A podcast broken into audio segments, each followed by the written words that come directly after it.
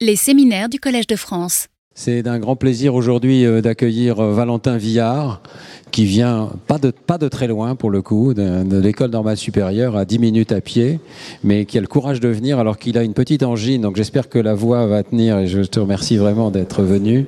Alors Valentin Wyart a fait sa thèse avec Catherine Calombaudry, également à l'école normale supérieure, quoiqu'à l'école, à l'époque elle était aussi euh, à l'I C M, à l'Institut du cerveau de la Salpêtrière, et euh, en toute petite partie avec moi, enfin j'intervenais, on travaillait sur l'accès à la conscience euh, ensemble.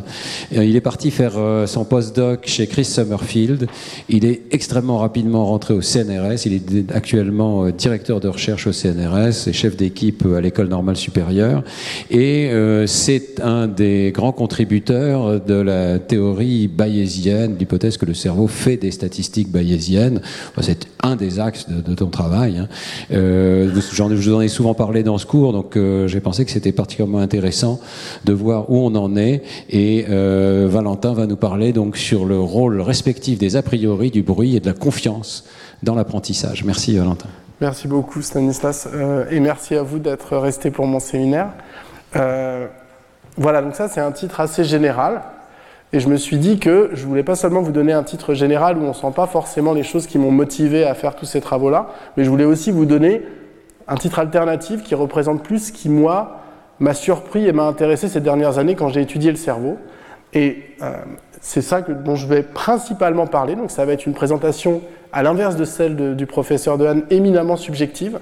Je vais vous présenter comment, en étudiant l'apprentissage humain et les rôles respectifs, les a priori qu'on a quand on apprend, du bruit, c'est-à-dire de la variabilité qui se produit dans le cerveau humain, et de la confiance, comment j'ai... je me suis progressivement rendu compte que dans certaines situations, certaines limites du cerveau, dont on va parler aujourd'hui, peuvent devenir des forces, ou en tout cas des avantages pour la cognition humaine. Et donc, ça va être éminemment une présentation subjective qui va avancer un peu comme moi, pas à pas, où j'ai avancé dans les dix dernières années pour essayer de faire sens de résultats étranges, euh, ou en tout cas, des fois paradoxaux, que je découvrais progressivement. Alors, on va parler beaucoup d'incertitudes aujourd'hui, et donc, bah, je voulais déjà euh, prendre quelques exemples pour vous montrer que l'incertitude, décider en situation d'incertitude, c'est quelque chose de très très très commun euh, pour l'espèce humaine. Ça a toujours été commun pour l'espèce humaine. Euh, qu'on pense par exemple euh, à des chasseurs-cueilleurs qui devraient interpréter la cause de stimuli ambigus, par exemple ici des traces euh, de pas laissées par un animal dans le sable.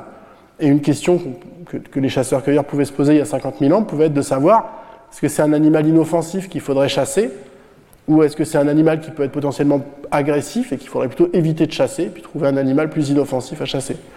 Et évidemment, l'incertitude, elle n'est pas que dans ces situations-là, où là on parle d'incertitude visuelle ou d'incertitude perceptive.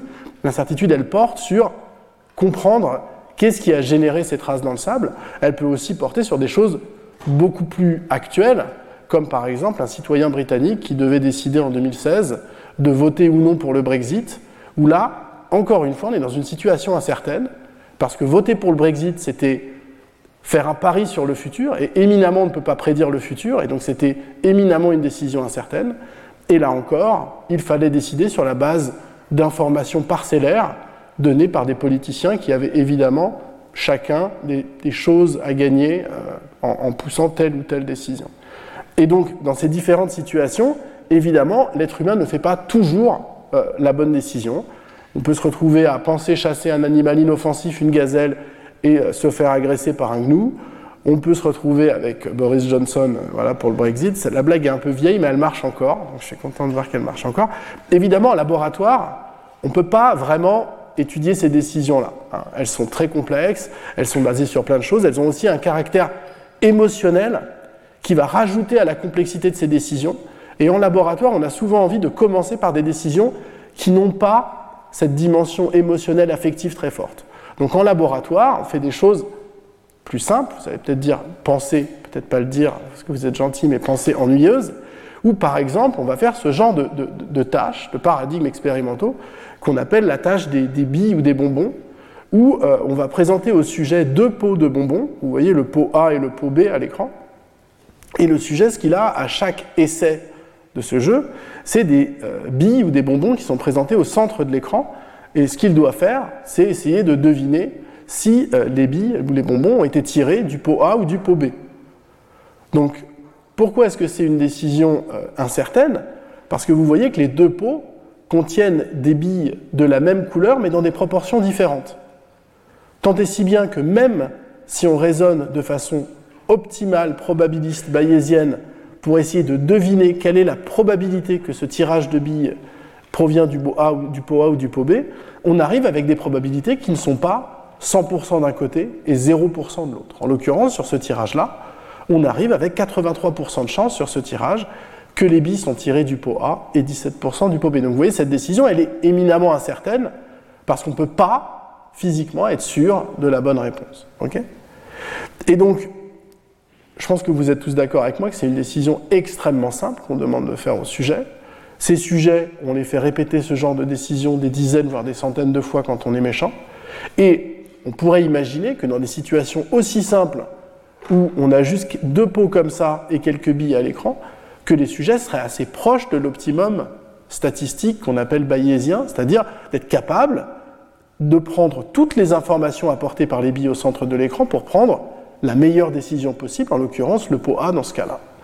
Mais ce dont on s'est rendu compte en laboratoire, en essayant différents types de tâches, en essayant de les rendre les plus simples possibles, c'est que les sujets, même s'ils présentent différentes signatures du fait qu'ils combinent les informations de façon probabiliste en suivant la règle de Bayes, dont le professeur Dehaene nous a sûrement déjà parlé, on s'est rendu compte que malgré le fait qu'ils présentent ces signatures, leur performance est néanmoins inférieure, et assez nettement inférieure, à l'optimum qu'on appelle statistique ou l'optimum bayésien. Donc là, comment on peut le voir ?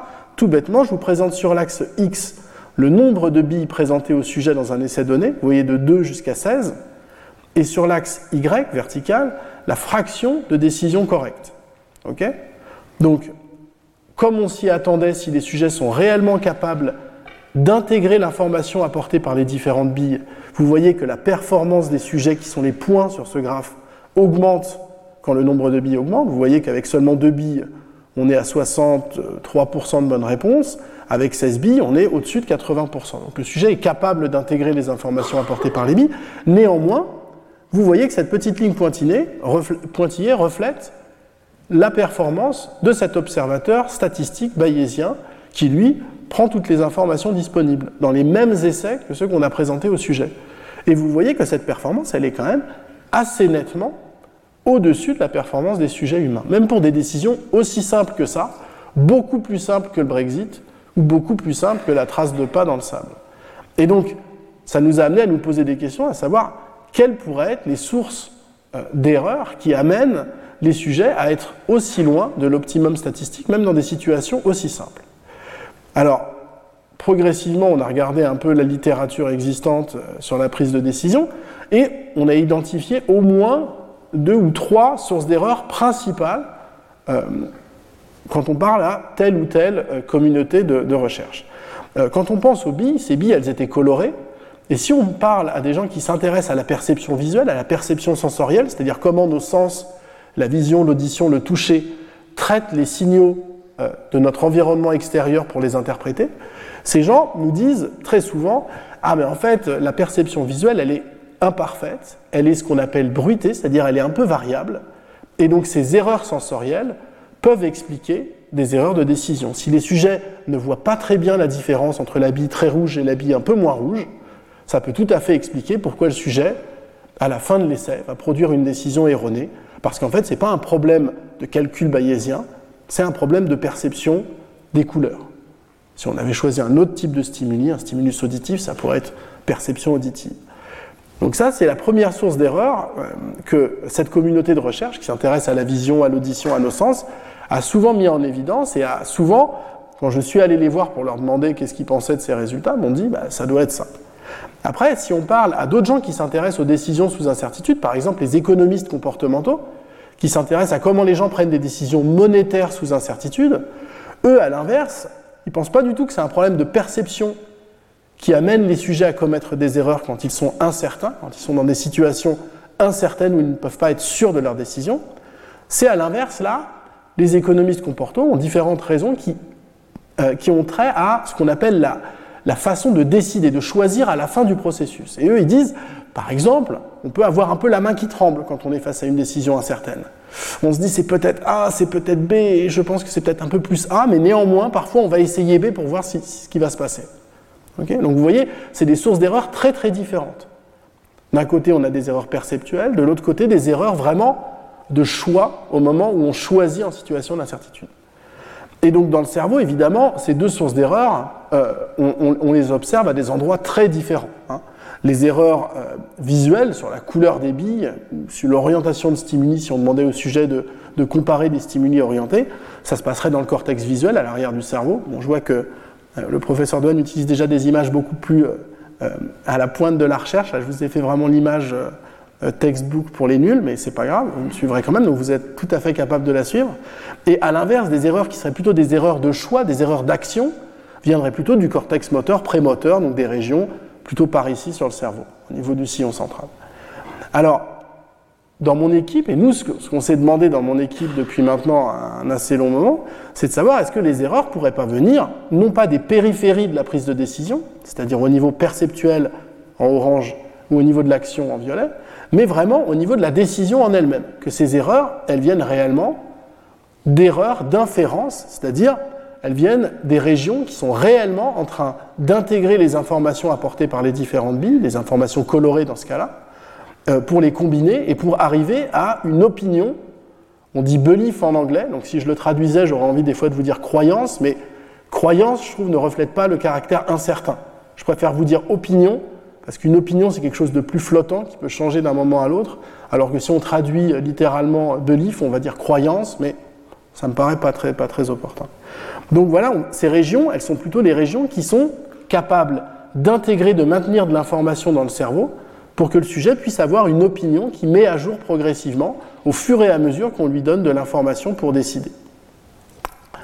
Et donc voilà, et donc dans ce cas-là, si les erreurs des sujets viennent de ces régions-là, on pense que ce seraient des erreurs qui viennent plutôt réellement de l'inférence en elle-même, c'est-à-dire ce processus d'intégration d'informations imparfaites pour arriver à une décision, à, à, une, à un choix sur, euh, par exemple, la, le pot dont, est, dont ont été tirées les billes dans l'exemple que je vous avais présenté.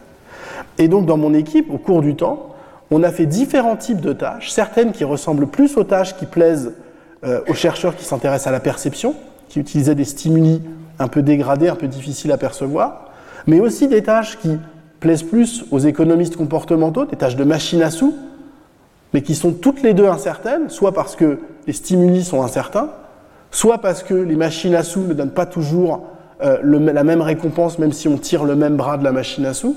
Et on a voulu voir si effectivement, dans ces différents types de tâches, les sujets commettaient des erreurs, non à cause de leur perce- perception imparfaite, non à cause de leur main qui tremble ou de leur exploration stratégique, mais en grande partie parce que leur processus d'inférence n'est pas aussi précis que les modèles mathématiques qu'on utilise souvent pour capturer le comportement humain.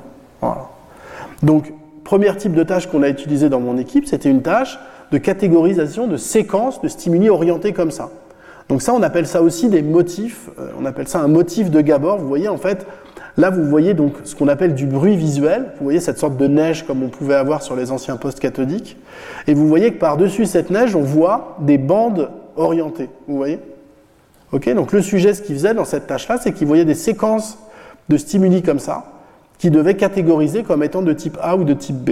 Okay, donc c'est des séquences où effectivement les stimuli sont dégradés, donc ils sont un peu incertains, mais néanmoins ce qu'on a pu mettre en place, c'est modéliser le comportement de sujet dans cette tâche-là en modélisant séparément les trois sources d'erreurs que je vous montre au-dessus, en disant on va essayer de mesurer dans le comportement des sujets dans cette tâche-là quelle est la fraction des erreurs qu'ils commettent dans leur décision finale qui vient de leur perception imparfaite, qui vient d'erreurs d'inférence et qui vient d'un problème de choix, de choix un peu exploratoire. Et quand on a fait ça, ce dont on s'est rendu compte, alors que les chercheurs nous disaient bah, « vous verrez, une grande partie des erreurs des sujets vont être dues à euh, la perception des stimuli, à une perception de l'orientation qui est imparfaite », on s'est rendu compte que quand les sujets doivent intégrer plusieurs stimuli, ce qui domine leurs erreurs, c'est très majoritairement des erreurs d'inférence qui viennent de la combinaison des stimuli. Comment les sujets intègrent différents stimuli ensemble. Pas du tout de la perception de chacun de ces stimuli euh, pris séparément. Okay ? Deuxième exemple, là on est parti justement dans ces protocoles de machine à sous qui sont utilisés par les économistes comportementaux. Donc ça, c'est ce qu'on appelle une, une, une tâche de bandit à deux bras, de bandit manchot à deux bras. Donc vous voyez, là on a une machine à sous vraiment la plus simple du monde, avec juste deux bras, mais bon, elles sont souvent assez simples, hein, les machines à sous. Et donc on va y jouer de façon répétée, et à chaque essai, le sujet, vous, moi, on choisit de tirer un bras, on observe une récompense, et à l'essai d'après, bah, on a un choix de savoir est-ce qu'on préfère continuer de tirer du même bras, si on pense que ce bras est meilleur que l'autre, ou alors est-ce qu'on préfère essayer l'autre bras pour potentiellement gagner plus avec l'autre bras. Et on joue comme ça de façon répétée. Et donc ça, c'est des tâches qui ont été beaucoup utilisées pour étudier notamment l'exploration stratégique chez les sujets, comment les sujets décident d'arrêter d'exploiter un bras qui marche pas trop mal pour essayer un autre bras. Et donc dans ces tâches-là, les gens ont principalement dit que la majorité des décisions qui semblent, euh, euh, euh, disons, ne pas euh, maximiser les récompenses étaient de nature exploratoire stratégique. Les gens seraient variables parce qu'ils explorent. Et nous, ce dont on s'est rendu compte en ajoutant la possibilité dans ces modèles euh, de prise de décision monétaire qu'il y avait des erreurs d'inférence dans la façon dont les sujets calculent la valeur des bras entre lesquels ils choisissent, on s'est rendu compte qu'une grande partie de ces décisions qui sont habituellement qualifiées d'exploration stratégique en violet ne sont pas de l'exploration stratégique, mais viennent du fait que les sujets ont du mal à calculer la valeur des deux bras de la machine à sous sur la base des récompenses passées qu'ils accumulent au cours du temps pour essayer de se faire une idée euh, de la valeur des deux bras et donc de choisir au mieux. Donc dans les deux cas, la littérature a souvent fait l'hypothèse, quand on modélise la prise de décision, que les erreurs de prise de décision sont aux périphéries de la prise de décision, soit en entrée, soit à la sortie. Et ce que mes travaux et les travaux de l'équipe ont progressivement montré, c'est qu'en fait, une partie non négligeable des erreurs viennent réellement de la prise de décision en elle-même, c'est-à-dire de la capacité des êtres humains, de vous, de moi, à combiner des informations imparfaites et parcellaires de façon optimale pour essayer de prendre la meilleure décision possible. Alors, une fois qu'on a dit que les erreurs pouvaient être des erreurs d'inférence, des erreurs de prise de décision au milieu, hein, il y a deux types d'erreurs très importantes, qui sont très différentes et qui ont été déjà beaucoup étudiées en sciences cognitives. Il y a un premier type d'erreur qu'on peut qualifier de biais. Okay ? Biais, ça va être ce qu'on va appeler des erreurs prévisibles. On appelle aussi ça parfois des heuristiques en économie. Et donc si je vous donne un exemple euh, tout bête, ce serait par exemple un altimètre. Je ne veux pas vous, vous, vous réduire à un altimètre, hein, mais, mais un altimètre qui surestimerait de façon, disons, reproductible l'altitude d'un avion.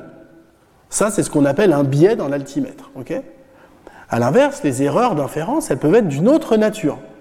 C'est-à-dire, on appelle ça souvent de la variance en statistique. Okay ? Et là, à l'inverse des erreurs de type biais, ce seraient des erreurs aléatoires, c'est-à-dire des imprécisions. Le fait que l'altimètre est imprécis, c'est pas qu'il surestime ou qu'il sous-estime de façon répétitive ou de façon stable l'altitude de l'avion, mais c'est qu'il est imprécis. Okay ? Donc vous voyez bien, ces deux types d'erreurs sont très différentes, parce que l'une est prévisible et l'autre est aléatoire et donc essentiellement imprévisible. Alors évidemment, dans les deux cas, les erreurs peuvent aboutir à la même, à la même conséquence qui est que l'avion se crache, mais on peut quand même les distinguer et on peut quand même, en prenant le comportement humain, décomposer les erreurs d'inférence en un terme de biais et un terme de variance, en regardant si les mêmes erreurs d'inférence se produisent chez les mêmes sujets dans les mêmes conditions. Parce que vous voyez bien qu'une erreur de type biais va se reproduire quand on met le sujet dans les mêmes conditions, alors qu'une erreur de type variance, qui viendrait d'une imprécision des calculs effectués par le sujet, elle n'aura pas plus tendance à se répéter dans la même situation, puisqu'elle est aléatoire. Okay ? Et donc, on a utilisé cette stratégie, à la fois dans la tâche de décision monétaire et dans la tâche de décision visuelle, pour voir comment les erreurs des sujets humains euh, mesurés dans ces tâches-là se décomposaient en un terme de biais et un terme de variance. Et ce qui était assez intéressant, c'est de voir que si les sujets présentent bien des biais, c'est-à-dire que, finalement, là, on est dans la tâche de décision monétaire, ça voudrait dire que les sujets n'intègrent pas l'information de façon réellement optimale. Ce qui domine quand même les erreurs d'inférence commises par les sujets, c'est un terme de variance Autrement dit, le fait que les sujets sont imprécis quand ils mettent à jour la valeur qu'ils associent à un bras ou à l'autre de la machine à sous. Okay ? Donc ça, c'est un résultat important qui est que la majorité des erreurs d'inférence ou d'apprentissage commises par les sujets n'est pas de type biais, n'est pas reproductible, n'est pas prévisible, mais est essentiellement imprévisible. Et de façon intéressante, quand on a pris une, dé- une décision quand même très différente, une, dé- une décision visuelle, on s'est rendu compte que ce split entre biais et variance était à peu près le même.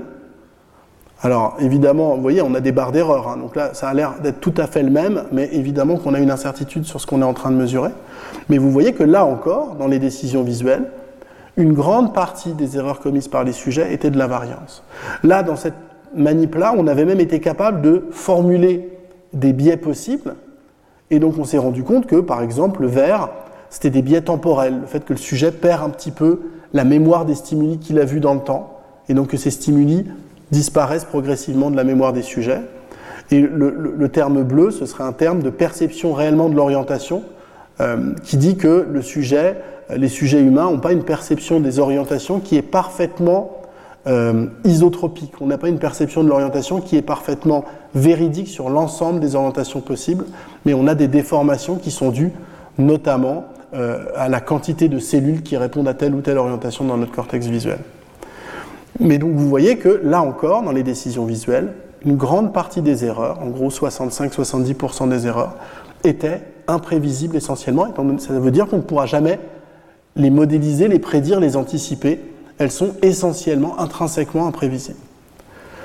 Donc ça, c'était la deuxième conclusion des études qu'on a, qu'on a réalisées dans les dernières années. Et donc, bah, ça nous dit que les inférences que les sujets réalisent dans des situations incertaines sont essentiellement imprécises. Autrement dit, que le cerveau humain raisonne de façon imprécise sous incertitude et donc il produit des décisions variables et en partie imprévisibles. Pas totalement, bien sûr, mais les erreurs commises ne sont pas toutes des biais et des choses prévisibles qu'on pourra un jour capturer, mais elles reflètent aussi des imprécisions dans la façon dont notre cerveau traite ces informations incertaines, et donc elles sont essentiellement imprévisibles. Alors je voulais rentrer un peu plus dans le détail pour vous montrer en pratique comment fonctionne euh, l'une de ces études. Donc je voulais parler de celle de, de, de, de la machine à sous là. Donc évidemment, on n'est pas allé à Las Vegas, on n'a pas mis les sujets dans, euh, voilà, euh, au César Palace et on les a pas regardés jouer à des machines à sous. C'était un peu moins joli que ça. Donc ils étaient dans un scanner I R M. Donc je ne sais pas si on vous a déjà parlé de, d'un, d'un scanner I R M fonctionnel. C'est quelque chose de très très bruyant. On est allongé dans un tube assez étroit. Et on a les mains donc posées sur, le, sur, le, sur les jambes et on peut juste appuyer en bougeant très très peu les doigts sur des boutons. Donc c'est pas des conditions très très excitantes pour jouer à, à des jeux d'argent. Néanmoins, les sujets jouaient à ce jeu d'argent très simple, donc cette petite machine à sous avec les deux bras que je vous ai présentés. Donc là, je vous montre un essai. Le sujet avait tiré le bras A, il obtenait soixante-trois points. À l'essai d'après, le sujet bah, réessayait le bras, le bras A et tombait sur trente-huit points. Pas très content, il essayait le bras B pour obtenir quarante-trois points. Puis déçu, il retournait sur le bras A, cinquante-cinq points. Et donc ça, ces jeux se répètent comme ça. Les sujets font des blocs de cinq minutes pour essayer de gagner un maximum d'argent. Et le jeu, euh, la machine à sous est un peu vicieuse parce qu'elle est ce qu'on appelle volatile. Donc c'est pas une machine à sous qui a un bras qui marche systématiquement mieux que l'autre. C'est pour, c'est pour ça qu'elle est incertaine. Mais euh, les deux bras, vous voyez, donc là, ce que je vous montre au cours du temps, c'est les récompenses qu'on peut obtenir du bras A en rouge et du bras B en bleu. Et vous voyez que la machine à sous est un peu vicieuse parce que les récompenses qu'on peut obtenir des deux bras fluctuent dans le temps, ce qui donc crée de l'incertitude pour le sujet. Et donc voilà, donc vous voyez cette machine à sous, elle est, elle est vicieuse et elle est incertaine parce qu'elle oblige le sujet au cours du temps, merci Joséphine, euh, à, euh, à, à, à, à toujours continuer d'apprendre pour savoir si euh, le bras euh, A n'est pas devenu moins bon que le bras B, et cetera, et cetera. Donc oblige les sujets en permanence à mettre à jour ce qu'ils ont appris jusque-là pour être sûr de ne pas rater un moment où, par exemple, vous voyez, le bras B était mieux que le bras A, et puis tout à coup, bah évidemment... Ah oui, réactiver le son, oui. C'est mieux. Voilà, j'espère qu'il est réactivé. Euh, voilà, et donc vous voyez, donc cette période-là, le bras B était meilleur que le bras A, et puis ensuite, le bras A redevenait meilleur que le bras B. Donc, les sujets, comme je vous ai dit, on les avait mis dans l'I R M pendant cette tâche-là. enfin pas moi, donc mes, mes, mes, mes, deux, mes deux étudiants postdoctorants, Charles et Vassilissa. Et donc ce qu'on a fait, c'est qu'on a modéliser leur comportement, comme je vous avais dit avant, pour modéliser leurs erreurs d'inférence. Donc sur la base du comportement qu'ils ont produit dans cette tâche-là, on a pu identifier les tailles des erreurs d'inférence qu'ils commettaient à chaque fois qu'ils intégraient une nouvelle récompense dans leur calcul de la valeur du bras qui lui est associé. S'ils avaient tiré le bras A, qu'ils avaient obtenu une récompense, ils, a, ils intégraient cette récompense-là dans la valeur qu'ils associent à ce bras-là, et on a calculé avec notre modèle comportemental les erreurs qu'ils commettaient dans cette mise à jour. Et donc ce qu'on a voulu regarder, si ces erreurs se reflétaient bien dans l'activité du cerveau, dans les mêmes régions que, que celles qui sont associées à la prise de décision.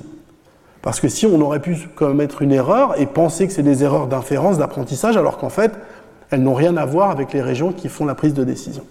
Et fort heureusement, on s'est rendu compte qu'on n'était pas complètement à côté de la plaque, donc quand on a regardé ce qui se passait, donc là, vous voyez, c'est des coupes du cerveau. Hein. Je pense que maintenant, vous avez peut-être aussi un petit peu d'expertise pour reconnaître le cerveau. Là, on est à l'arrière du cerveau. Là, on a le cortex frontal. Et donc, vous voyez, je vous ai mis donc, plusieurs régions. Donc, c'est plusieurs coupes différentes. Là, on a le cortex cingulaire antérieur sur la face médiale du, euh, du, des, des hémisphères, donc au centre du cerveau. Euh, là, on a le cortex préfrontal dorsolatéral. Et donc, vous voyez, il y a à chaque fois deux couleurs sur ces, sur ces cartes. Là, couleur jaune indique les régions qui sont associées à la prise de décision, qui montraient une différence quand le sujet répétait et changeait d'avis sur le bras qu'il voulait tirer, donc des régions qui s'activent plus quand le sujet fait un contrôle cognitif pour décider de changer d'avis. Et en bleu, vous voyez les régions dont l'activité covarie avec les erreurs d'inférence commises par les sujets. Et ce que vous voyez, c'est un recouvrement extrêmement précis entre ces deux, ces deux types de régions. Vous voyez que les régions dont l'activité covarie avec les erreurs d'inférence, en bleu, recouvre très bien les régions qui étaient les, les régions de la prise de décision en jaune. Ok ? Donc ça, c'était le premier résultat qui montrait qu'effectivement, les erreurs que commettent les sujets dans cette tâche-là ne sont pas de l'exploration stratégique principalement, mais réellement des erreurs d'apprentissage quand le sujet met à jour les valeurs qu'il attribue aux différents bras de la machine à sous. Et alors voilà, donc pour ça, juste pour vous montrer un peu plus en détail à quoi ressemblent ces modèles, parce que ça peut vous paraître un peu abstrait, j'imagine. Donc vous voyez, en fait, nous, ce qu'on veut dans ces tâches-là, c'est, c'est pas comme de l'intelligence artificielle. Notre but, c'est pas de créer une machine qui va gagner un maximum de points dans ce jeu-là, c'est vraiment d'ajuster un modèle mathématique au comportement des sujets, qui était, lui, potentiellement éminemment sous-optimal, ou en tout cas différent, de ce qu'une machine ferait pour maximiser objectivement la performance dans ce jeu-là.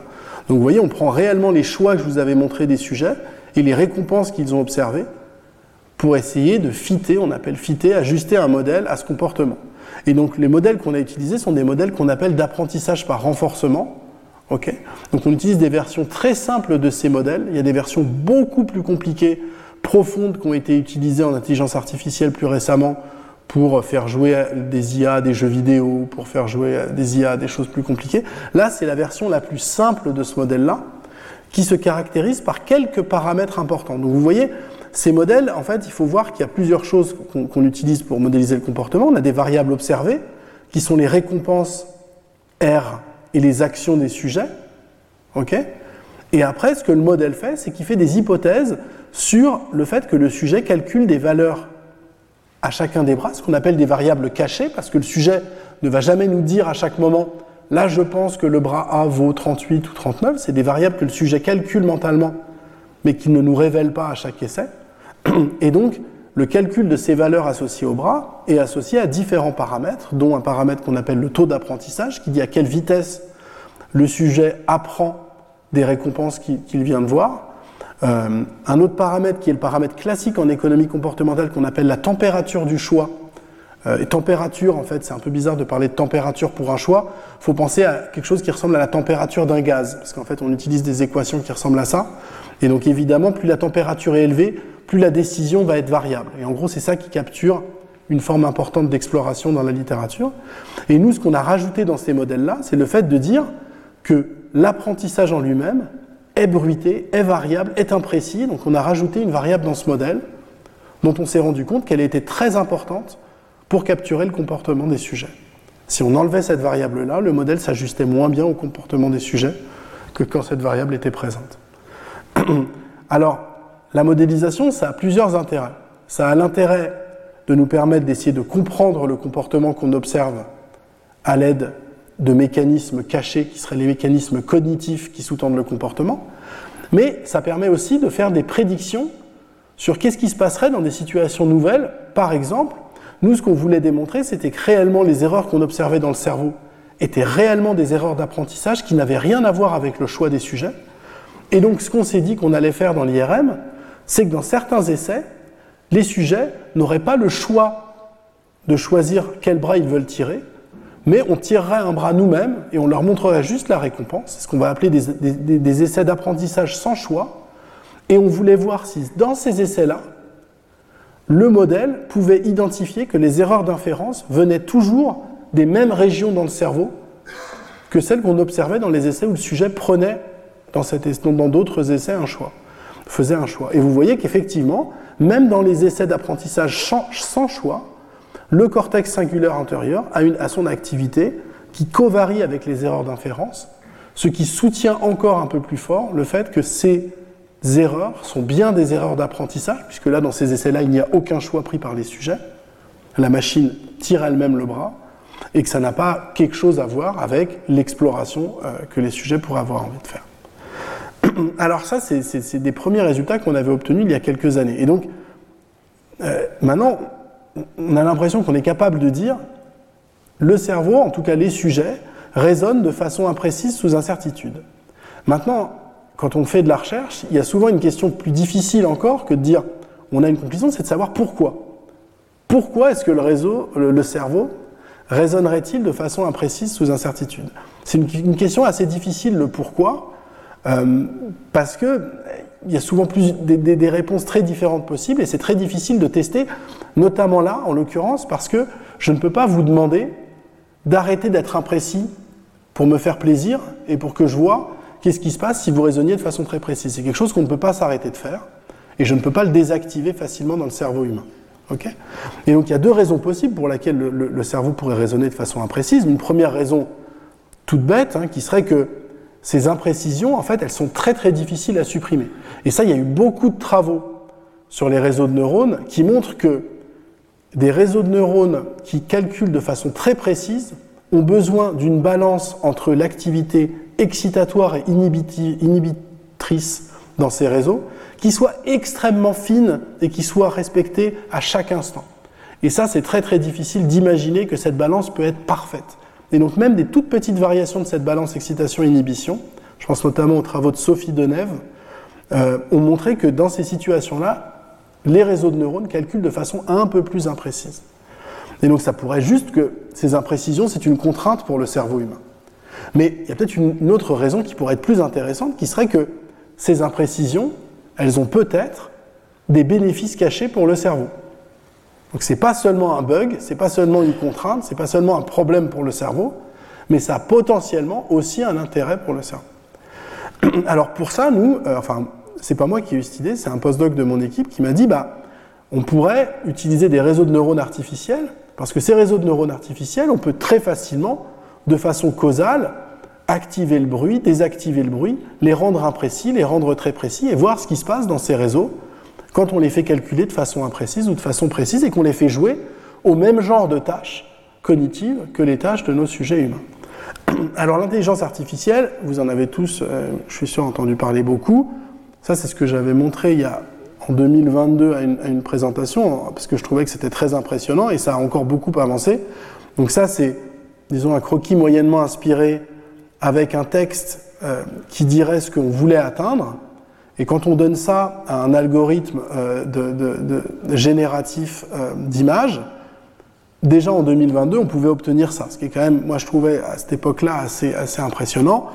On peut prendre une, un tableau connu de, de Monet, euh, dire que on voudrait maintenant, ça c'est ce qu'on appelle du prompting. On dit à l'algorithme d'I A ce qu'on veut qu'il fasse, et donc il y a plein de, de façons de prompter la machine, que ce soit ChatGPT, que ce soit ces algorithmes-là. Donc là, on prend ce tableau, on dit je voudrais plutôt que ça ressemble à une photographie trente-cinq millimètres, mais que ce ne soit pas une peinture impressionniste, hop, et l'algorithme nous donne ça. Donc, c'est sûr que l'intelligence artificielle a fait des progrès incroyables dans les dernières années.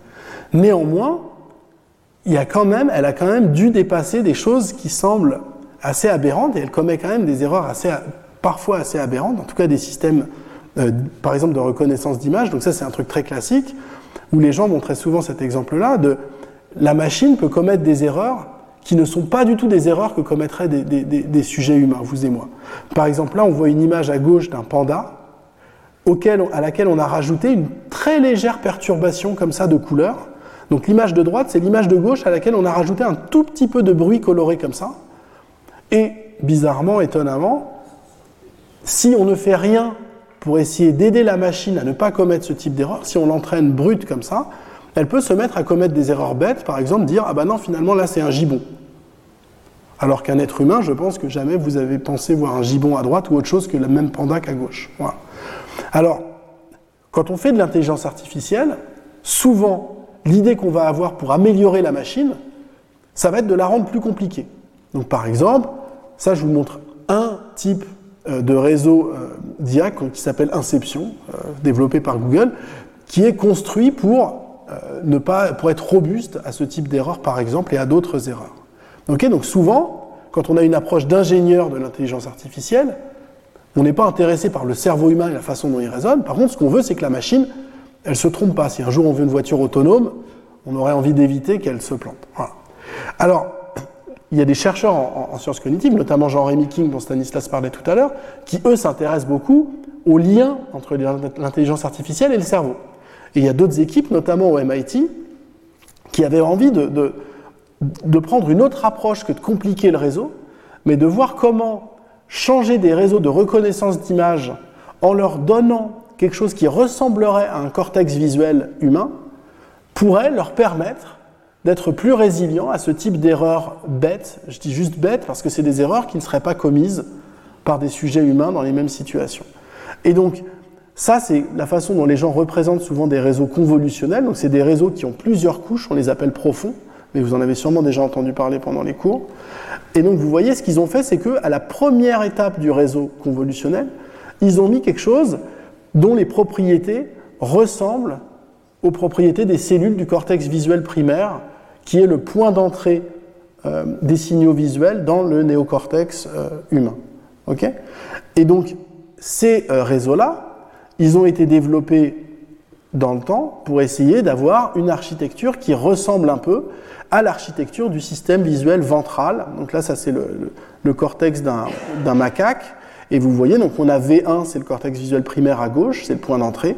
Et quand on avance sur la face ventrale du cortex temporal, on a le cortex qu'on appelle visuel ventral, qui traite finalement la reconnaissance d'images. Et les gens ont pu montrer qu'on pouvait avoir des, des, des très jolies correspondances entre les réponses du cortex visuel ventral chez le primate et les réponses d'algorithmes d'intelligence artificielle comme ça, de réseaux convolutionnels profonds, entraîné à reconnaître des images. Alors là, ce qui m'a intéressé particulièrement dans cette étude euh, du groupe de James Di Carlo au M I T, c'est qu'en plus de rajouter ces cellules qui ressemblent à celles du cortex visuel primaire à l'entrée de leur réseau convolutionnel, ils ont également rajouté de la variabilité, du bruit, des imprécisions qui ressemblent à celles qu'on observe dans le cortex visuel. Vous voyez qu'ils ont rajouté ce qu'ils appellent un layer stochastique qui rajoutent de la variabilité à l'entrée de leur réseau. Et ils ont regardé à quel point cette variabilité avait, bah, en parallèle de toutes les autres propriétés qu'ils ont rajoutées à leur réseau, un impact sur la capacité du réseau à ne pas commettre d'erreurs. Okay ? Et donc pour ça, tout ce qu'ils ont fait, notamment là, ici, c'est qu'ils ont pris leur réseau avec toutes ses propriétés et ils en ont désactivé une à chaque fois.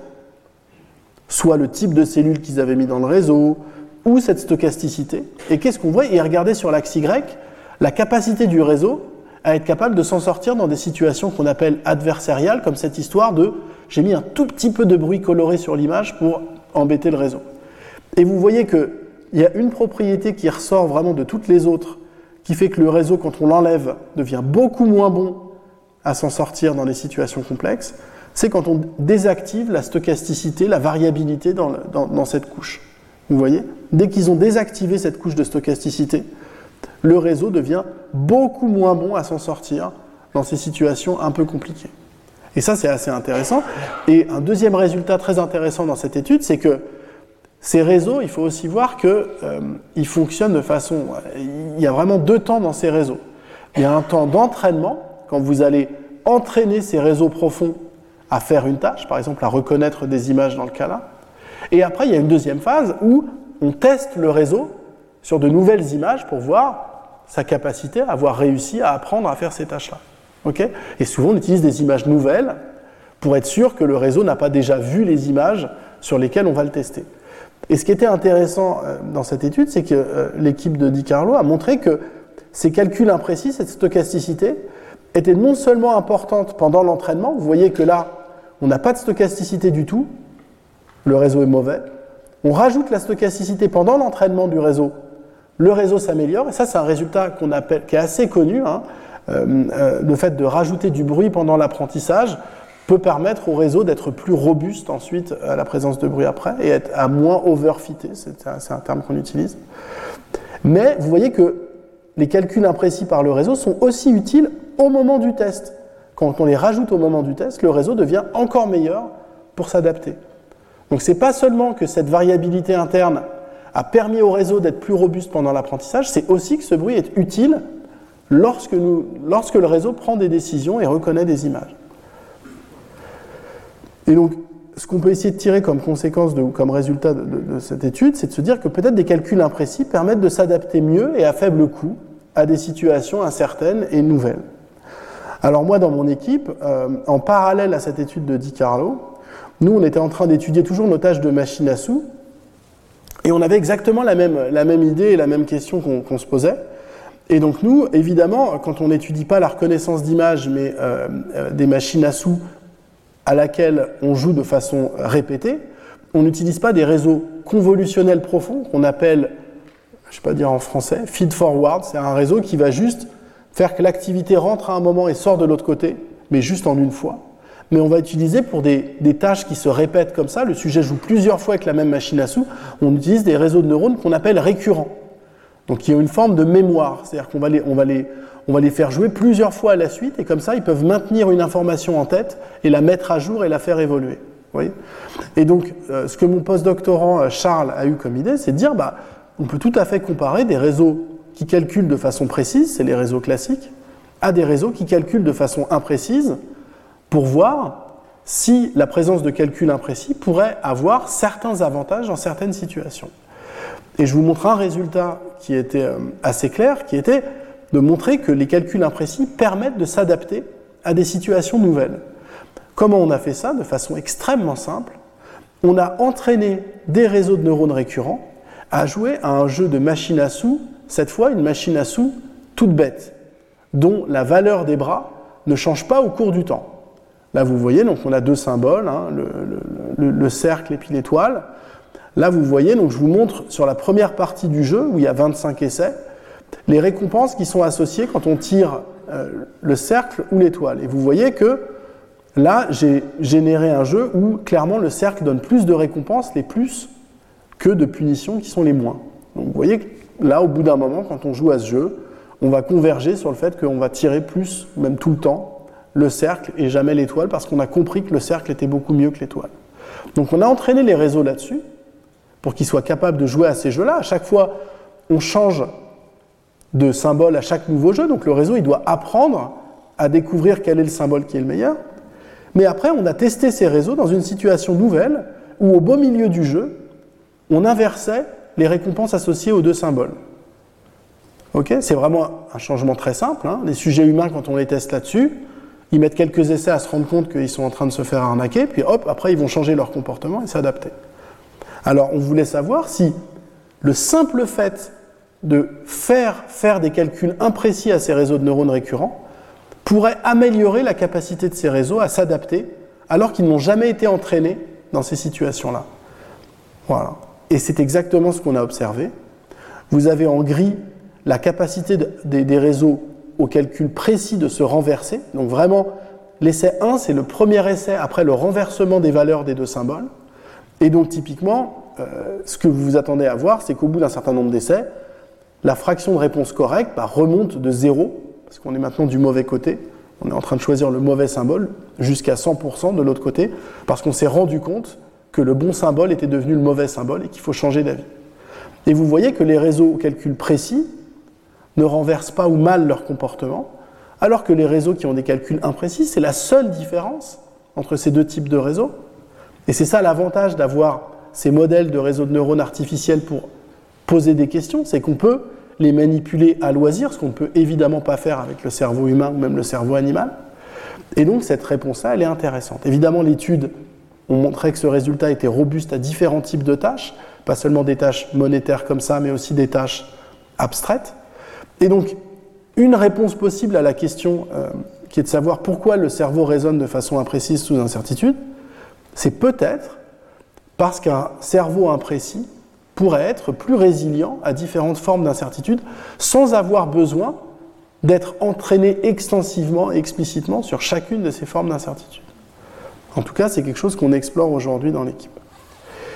Et alors là, dans les dernières minutes qui me restent, je voudrais juste aussi vous montrer quelque chose d'autre, parce qu'évidemment, ces calculs imprécis, ces, ces imprécisions que, que, commet, que commet le cerveau pourraient euh, avoir des avantages, mais euh, elles, elles posent aussi des contraintes sur euh, comment le cerveau fonctionne. Et ce dont on s'est rendu compte dans une étude récente avec euh, une doctorante, Julie, c'est que faire l'hypothèse d'un, euh, d'un cerveau imprécis permet d'expliquer l'utilisation de stratégies irrationnelles par les sujets humains dans des tâches. Donc Julie, c'était une doctorante de l'équipe qui est maintenant à Marseille, et on a réalisé cette étude avec Yann Drugovic qui travaille à Harvard aux États-Unis. Alors, c'est une tâche qui ressemble un peu à la première tâche dont je vous ai parlé au début, qui était la tâche des billes, et donc je veux juste voir à quel point vous êtes capable de, de, de faire la tâche vous-même. Donc là, je voudrais que vous me disiez, est-ce que cette bille est majoritairement claire ou foncée ? Vous voyez que cette bille, elle est un peu marbrée, elle a deux types de, de couleurs, une couleur claire, un gris clair, un gris foncé. Est-ce que celle-là est plutôt claire ou plutôt foncée ? Plutôt claire, voilà. C'est bien. Celle-là ? Ouais. Celle-ci ? Ouais. Celle-ci ? Celle-ci ? Ouais. Et celle-ci ? Voilà, et alors là j'avais envie de. J'ai, j'ai positionné les billes comme ça, aussi pour vous montrer à quel point euh, nous faisons tous des a priori, et on utilise des a priori. Comme je les ai disposés comme ça, vous avez rapidement compris que j'étais en train de les disposer de foncé à clair. Et donc je pense que les billes du milieu, si je vous avais demandé en conditions expérimentales de décider si elles étaient claires ou foncées, vos performances auraient été très mauvaises. Mais là, comme vous aviez bien compris que je les avais ordonnées comme ça sur une ligne, vous avez utilisé des a priori que vous aviez sur l'ensemble des autres en vous disant « Ah ok, celle-là doit être claire ». Donc vous voyez, le, on fait tout le temps ça, c'est quelque chose, les a priori, c'est quelque chose qui vient tout le temps. Alors le premier truc qu'on avait fait dans cette tâche-là, c'est voir à quel point les sujets étaient confiants dans, dans, leur, dans, dans leur décision, claire ou foncée, exactement celle que vous venez de faire. Donc ils voyaient une bille comme ça, après on lui disait « Est-ce qu'elle vient du sac clair ?» dont les billes sont majoritairement claires ou du sac foncé, et ils pouvaient nous indiquer sa, sa confiance avec l'un ou l'autre des doigts, hein, leurs doigts n'étaient pas verts et rouges, mais ils avaient un doigt pour dire « je suis plutôt confiant là », et puis un autre doigt pour dire « je suis pas très sûr ». C'était vraiment juste une réponse binaire qui permettait d'avoir une idée sur confiant, pas confiant. Et vous voyez, donc on observait évidemment que euh, les sujets sont capables d'évaluer leur performance avec leur confiance. C'est ce qu'on appelle la métacognition, les capacités métacognitives. Vous voyez que leur performance, si on ne prend que les essais dans lesquels ils étaient confiants, vous voyez qu'ils étaient nettement au-dessus de la performance dans les essais où il n'était pas confiant. Ça, c'est très classique.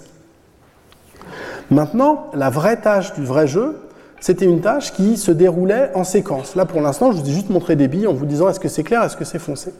Dans le vrai jeu, on leur présentait des billes comme ça, et en séquence, et ils devaient dire si actuellement j'étais en train de tirer, mais les billes étaient présentées comme dans le premier jeu que je vous ai présenté, mais une à une, et on leur demandait à chaque fois qu'ils voyaient une nouvelle bille, est-ce qu'actuellement ils pensaient que l'ordinateur, moi, était en train de tirer du sac clair ou du sac foncé. La difficulté du jeu, c'est qu'on leur présentait une quatre-vingts billes et qu'ils savaient que de temps en temps, on allait changer de sac, mais que j'allais pas les prévenir. Donc ils savaient que pendant un certain temps, j'allais tirer par exemple du sac clair, mais qu'ensuite j'allais passer au sac, au sac foncé sans prévenir, puis je repasserais au sac clair, et cetera. Donc vous voyez que c'est une tâche incertaine, parce que chaque bille, vous n'êtes pas sûr à cent pour cent. En plus, vous n'êtes pas sûr de est-ce qu'actuellement, les dernières billes, est-ce qu'elles étaient du sac clair aussi ? Est-ce qu'il a changé ? Est-ce qu'il n'a pas changé ? Donc ça demande de faire ce processus d'inférence. Et donc, on avait développé un modèle, parce qu'on s'est rendu compte que les sujets commettaient des erreurs euh, qu'on n'arrivait pas à expliquer. Et donc on avait développé plusieurs euh, variantes de notre modèle d'inférence là, qui dit que le sujet traite le stimulus avec une certaine variabilité sensorielle, puis calcule cette variable que je, tout à l'heure je vous ai dit croyance ou opinion sur quel est actuellement le, le, le, le sac dont sont tirées les billes, et après produit une réponse euh, à partir de cette, de cette opinion. Et donc ce qu'on s'est rendu compte, c'est que les sujets utilisaient un mécanisme assez surprenant pour faire cette tâche, qui venait à dire que dès que le sujet voyait une bille dont il n'était pas sûr de, de, de, de la couleur, claire ou foncée, il allait tout bonnement l'ignorer dans la tâche. Plutôt que l'utiliser, ce qu'il considérait comme une information peu fiable, il allait la mettre de côté, donc, et il ne prendrait que les billes qu'il considère comme fiables pour mettre à jour sa croyance sur euh, le sac dont elles sont tirées. Donc ça, c'est un mécanisme assez surprenant. Donc là, on a comparé ces modèles. Donc ça, c'est ce qu'on fait quand on fait de la, de la modélisation du comportement. On compare différentes variantes pour expliquer le comportement. Et là, ça vous dit quelle est la prévalence de chacun, euh, chacune des variantes du modèle pour expliquer le comportement d'un groupe de, là, c'était soixante sujets. Et vous voyez que, bah, clairement, le modèle qu'on appelle d'inférence conditionnelle, qui ignore les billes jugées comme peu fiables, est bien plus prévalent que tous les autres pour expliquer le comportement des gens. Ce qui était d'autant plus surprenant, c'était qu'ils pouvaient en ignorer beaucoup. C'est-à-dire que les billes difficiles du milieu, là, que je vous montrais tout à l'heure, il y avait en moyenne trente-trois pour cent de ces billes que les sujets, d'après la, le modèle, n'utilisaient pas pour prendre leurs décisions. trente-trois pour cent des stimuli qu'ils voyaient préféraient se dire « j'attends le prochain pour voir ce que je vais faire ». Okay ? Donc ça, c'est surprenant et ça paraît éminemment sous-optimal et une perte d'information, de, de, de, d'ignorer une partie de l'information qui est présentée. Ce qui est intéressant, c'est de voir aussi que les sujets qui étaient les moins confiants étaient aussi ceux qui euh, excluaient le plus de billes. Vous voyez, donc on a une corrélation ici entre le seuil de confiance des sujets dans la perception de chaque bille et à quel point ils avaient envie dans le jeu de séquence d'ignorer des billes. Mais le truc le plus étonnant, c'est qu'ensuite on s'est dit, mais si les inférences sont imprécises, est-ce que le fait d'ignorer les billes peu fiables ne pourrait pas avoir un avantage parce que ça nous permet de nous épargner une inférence imprécise et potentiellement incorrecte. Et donc quand on a simulé l'effet d'ignorer des billes sur la performance et sur le taux d'inférence correct dans la tâche, on s'est rendu compte qu'effectivement, si le cerveau traite et fait des inférences imprécises, alors cette stratégie qui paraît complètement aberrante d'ignorer jusqu'à trente pour cent des billes présentées, peut devenir intéressant parce qu'en fait, ça va nous permettre d'éviter de faire une inférence, de mettre à jour notre opinion dans une situation où de toute façon, l'information qui, qu'on va utiliser pour mettre à jour notre opinion est très peu fiable. Okay ?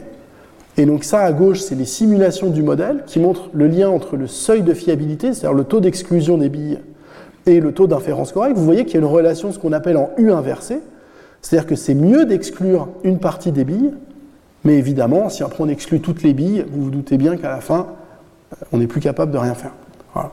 Et on a retrouvé cette relation en U inversée quand on a mis tous nos sujets sur cette même courbe et qu'on a fité une relation quadratique, un polynôme quadratique, à ces différentes, euh, chacun des points étant un sujet qui a un certain seuil de fiabilité et une certaine performance dans la tâche. Voilà. Et donc, euh, et donc, voilà, ça c'était ce que je vous ai dit tout à l'heure, faire l'hypothèse d'un cerveau imprécis pourrait permettre d'expliquer des stratégies qui paraissent irrationnelles ou sous-optimales en apparence, et donc en l'occurrence ici, ignorer les billes jugées comme peu fiables peut permettre d'éviter des inférences imprécises et incorrectes. Et ça, c'est un exemple parmi tant d'autres.